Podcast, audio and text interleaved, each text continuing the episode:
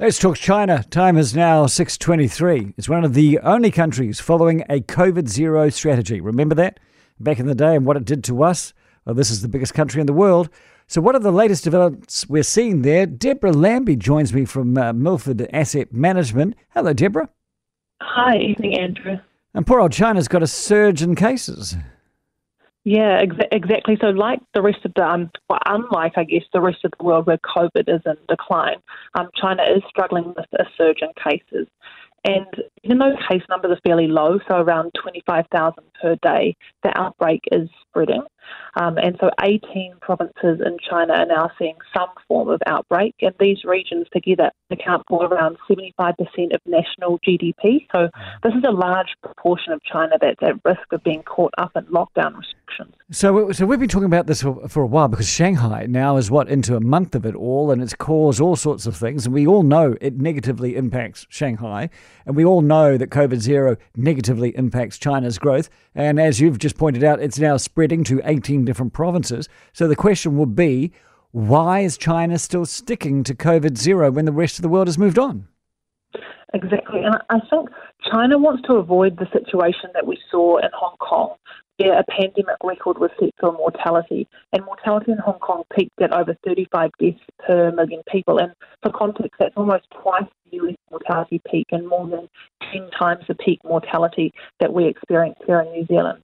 Um, and so it's thought that President Xi will want mortality to remain low in the lead up to his potential third term election, which means that it's expected China will continue to adhere to this COVID zero strategy until at least the Communist Party Congress later this year. Mm. Um, and as you've already alluded to, continuing with COVID zero means that the Chinese economy is at risk of slowing growth and disruptions.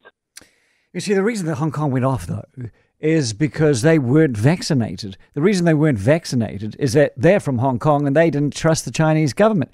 It all depends on the level of vaccination in China itself and whether they've got protection. But then again, it's such a big country. So anyway, now they're caught uh, between a rock and a hard place. They're in an ideological battle. So the, the question is, how do they balance keeping people safe versus keeping the country running? Yeah, and the reality is is that you can't keep a country running normally when there are COVID restrictions in place. And, and as you've said, Shanghai's been in some form of lockdown for, for coming up to a month now, and Shanghai is China's biggest city by population. It's an important financial and manufacturing hub and home of the world's largest port. And this time around, so authorities are doing what they can to mitigate the impact of restrictions. And for example, some factories are operating under a closed loop system with workers ferried between the factory and company run dormitories.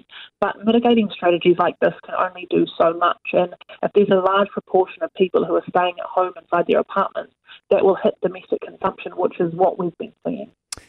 And meanwhile, what happens down here in New Zealand? Mm.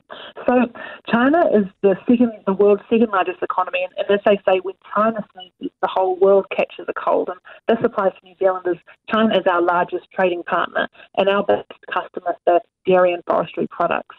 So reductions in economic activity and disruptions in China will have ramifications for the global supply chain and add to inflationary pressures.